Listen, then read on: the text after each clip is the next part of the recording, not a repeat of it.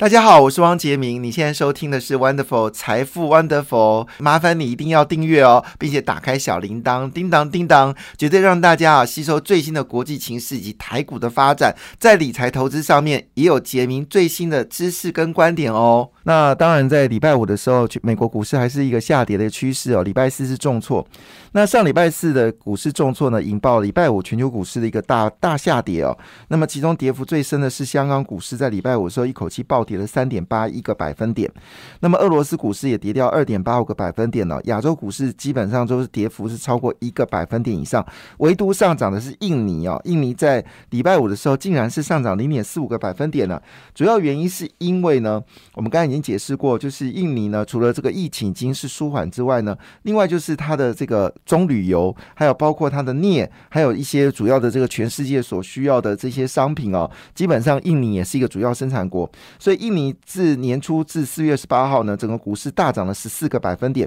跟新兴市场指数跌掉十四个百分点成为完全不同的方向哦。那据了解呢，事实上整个印尼的状况是越来越好，尤其利率趋势向上哦，那么让人看好银行业放款业务的利息收入增加。那印尼已经放宽新冠状病毒的限制哦，使经济复苏更加的强劲哦。那么银行业呢，成长幅度更大。那么银行股票呢，其实基本上表现得非常惊人哦，甚至是有些股票呢涨幅已经超过了十一个百分点哦。那预计今年印尼印尼的整个经济增长呢是五个百分点哦，那么去年是 三点七 个百分点，所以世界正在改变当中哦。好了，谁能够先开放市场，谁可能就是最大的赢家，是目前的趋势。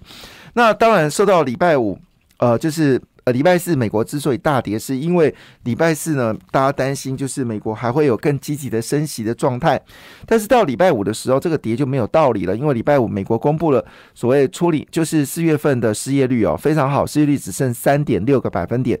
好，那美国的失业率比较复杂，它不叫失业率，叫非农失业率，就是非农农业的失业率。是 三点六 个百分点，这个数字呢已经是川普时代的数字哦，川普时代的数字大概是 三点四 到 三点六， 所以以目前的角度来看，美国的经济真的非常的好，跟外界所想象不一样。那就是因为美国经济好，所以大家很担心美国会不会加速升息哦。但是美国的联准局主席已经说了，不可能加速升息，不可能一次升三码，最多就是升两码。好，这已经是被确认的哈。那当然现在是 利, 利多都变成利空了，因为市场的焦虑非常的厉害，造成了在礼拜五的时候，美国纳斯达克是跌掉 一点四 个百分点哦。那中国股市长假结束了，一开盘也是大跌哦。上海综合指数跌掉 二点一六 个百分点，深圳跌掉 二点一四 个百分点。欧洲股市呢也普遍跌下来了，德国股市跌掉 一点六四 个百分点，英国跌掉 一点五四 个百分点，法国股市跌最凶，跌掉了 一点七三 个百分点，真是黑暗的礼拜五哈。但是呢，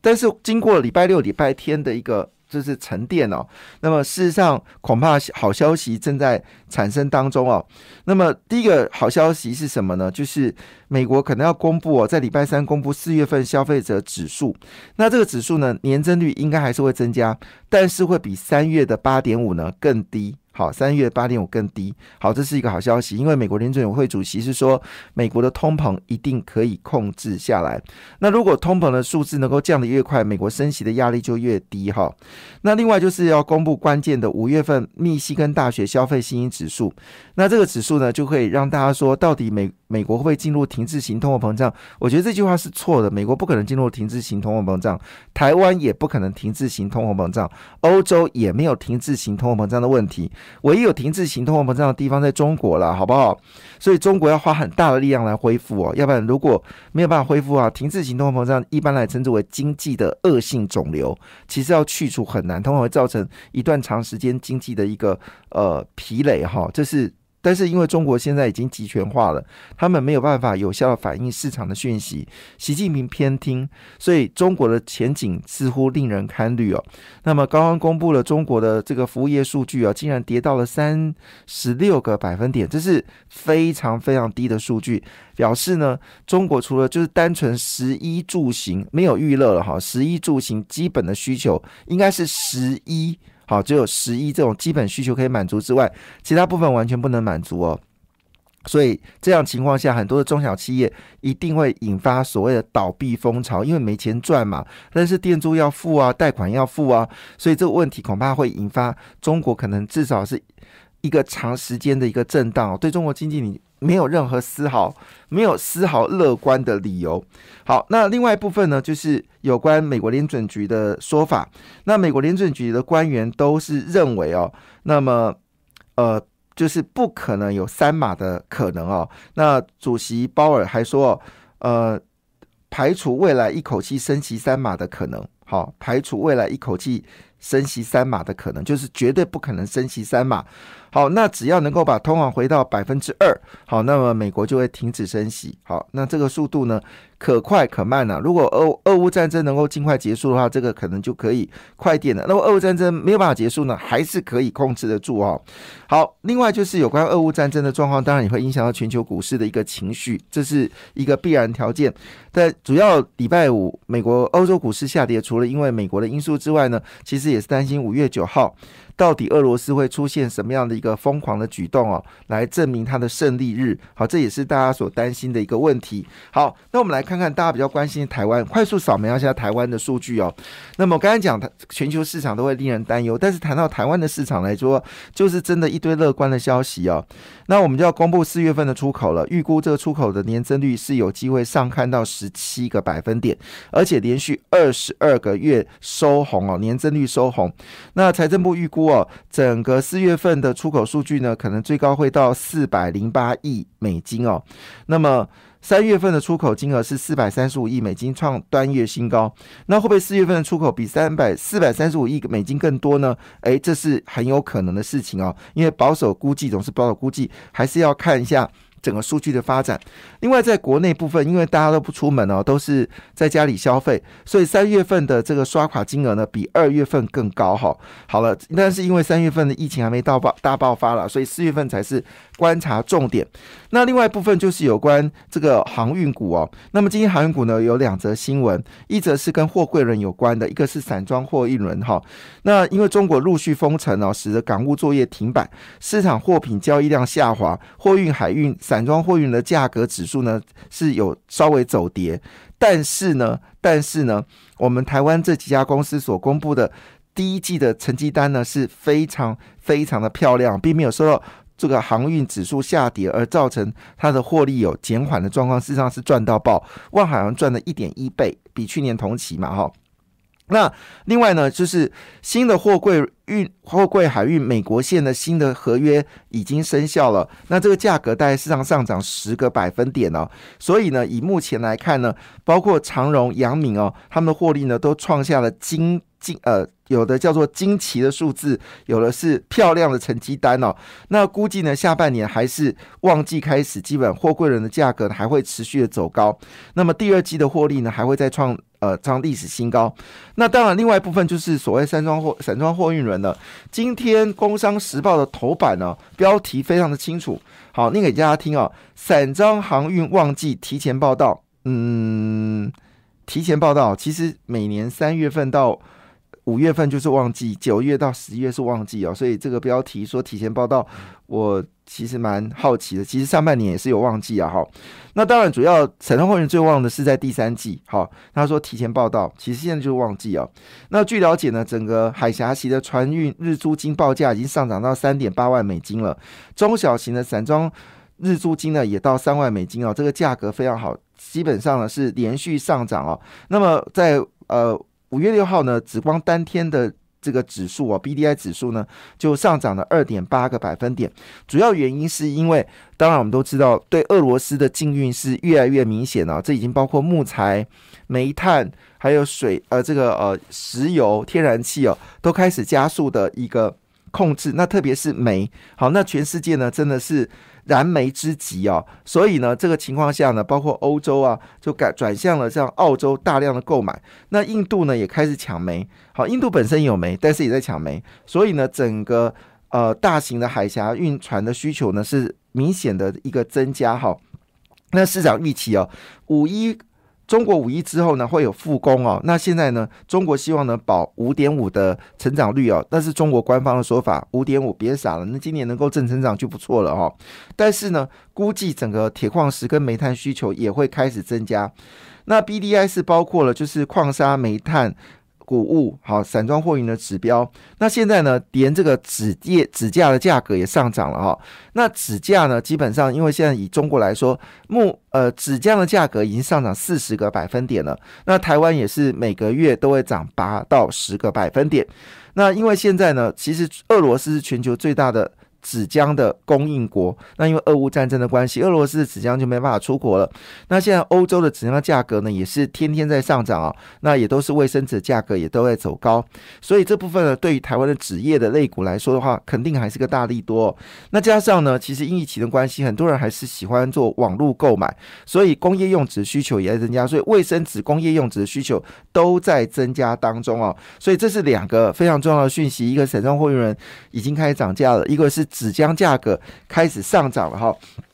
那讲到这里呢当然也要提一下，那么对于所谓的就是如果因为我们知道今年的基金哦有两个产业其实表现很好，另外一个呢是所谓的我们说的跟矿业有关的国家呃绩效不错，另外一个是什么呢，另外就基础建设的基金表现得非常好。那换个角度来说呢，因为现在欧盟对中国的扣件扣扣件就是指螺栓螺帽已经开始征反倾销税了，所以呢欧洲的塞港状况呢似乎已经慢慢的疏解，所以大量的从这个春雨、巨亨、九阳、环耀、大国钢开始进口所谓的线材跟螺丝帽哈，那就是春雨是二零一二，巨亨是二零二二，九阳是五零一一，恒耀是八三四九，那大国钢是八四一五。那据了解他们第二季业绩呢可能相当的惊人的上涨，而且重点事情是不但是订单增加，而且每吨价格呢还是持续的走高、哦、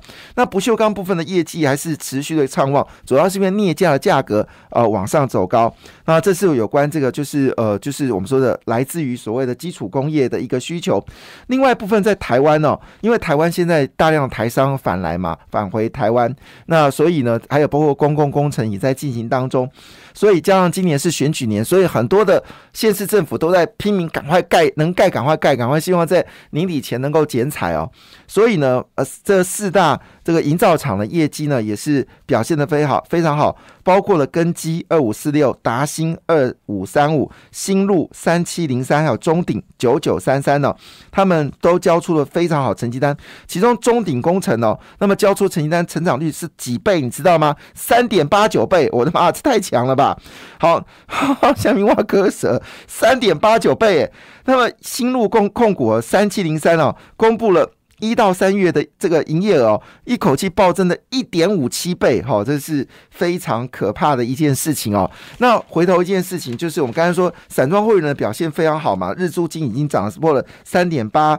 八元哦，所以市场呢非常关心的就是惠阳哦。那么惠阳呢在今天可能会变成这个指标性的一个股票。好，另外就是有关这次俄乌战争呢，其实已经影响了全球的钾肥缺货。那么全球化肥的龙头呢已经发布预警哦，他们的出货量已经大降，整个供应吃紧已经到二零二三年哦。所以呢，整个钾肥的价格期货大涨五个百分点。其实我们看到最近哦，这个钾肥相关的股票呢又开始发动攻击哦。那台湾呢，当然就四大公司嘛，分别是东碱、西农、台肥跟汇光。那我们来看一下、啊、这个台肥业绩真的强强棍呢、欸，它的业绩成长幅度高达 三点八六 倍，是所有跟化肥相关的公司里面成长率最高的。那之前涨最凶的东碱哦，交出来成绩单没有台肥的好哦，但也交出了 一点二五 倍的一个年增率哦，我的妈，这个数字也非常的可怕、哦。那另外西农跟汇光呢，则交出了 二十五点七 跟 二十点四 的百分点的一个增长。好，这是有关钾肥的部分哦，也是让大家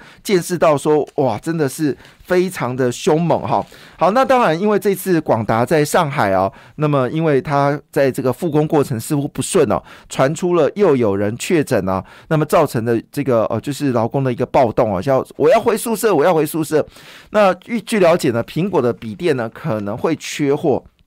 但是就在当下、哦，其实呢，苹果正在做一个大幅度的改变哦。那么最新消息呢，苹果想要发展多角化的这个手机哦，那么决定呢跟元泰来合作、哦。那么这个是一个重要消息，他们要打造多萤幕的 iPhone。那么元泰其实业绩已经成长很恐怖哦，第一季的成长幅度高达八十七个百分点。那如果还有苹果来帮忙的话，真的是非常非常厉害。那元泰的这个所谓的，就是我们说的它的这个呃电子纸哦，那么。基本上已经是有彩色印刷，有时候你在个这个呃，就是公共汽车的巴士站都已经看到它的所谓的电子纸哦。那其实股价这一波呢是上涨了一，是全球唯二发展电子纸的哈、哦。那因为它低功率，而且非常护眼睛哦。那么据了解呢，苹果要跟它合作、哦，所以元泰可能今天也成为一个注目的焦点。那当然除了元泰之外呢，不要忘记在。今天有个消息也蛮重要，就是联电了。那么联电呢，已经开始转移它的投资标的物哦，从之前的这个封装呢，已经转进到所谓化合物半导体哦。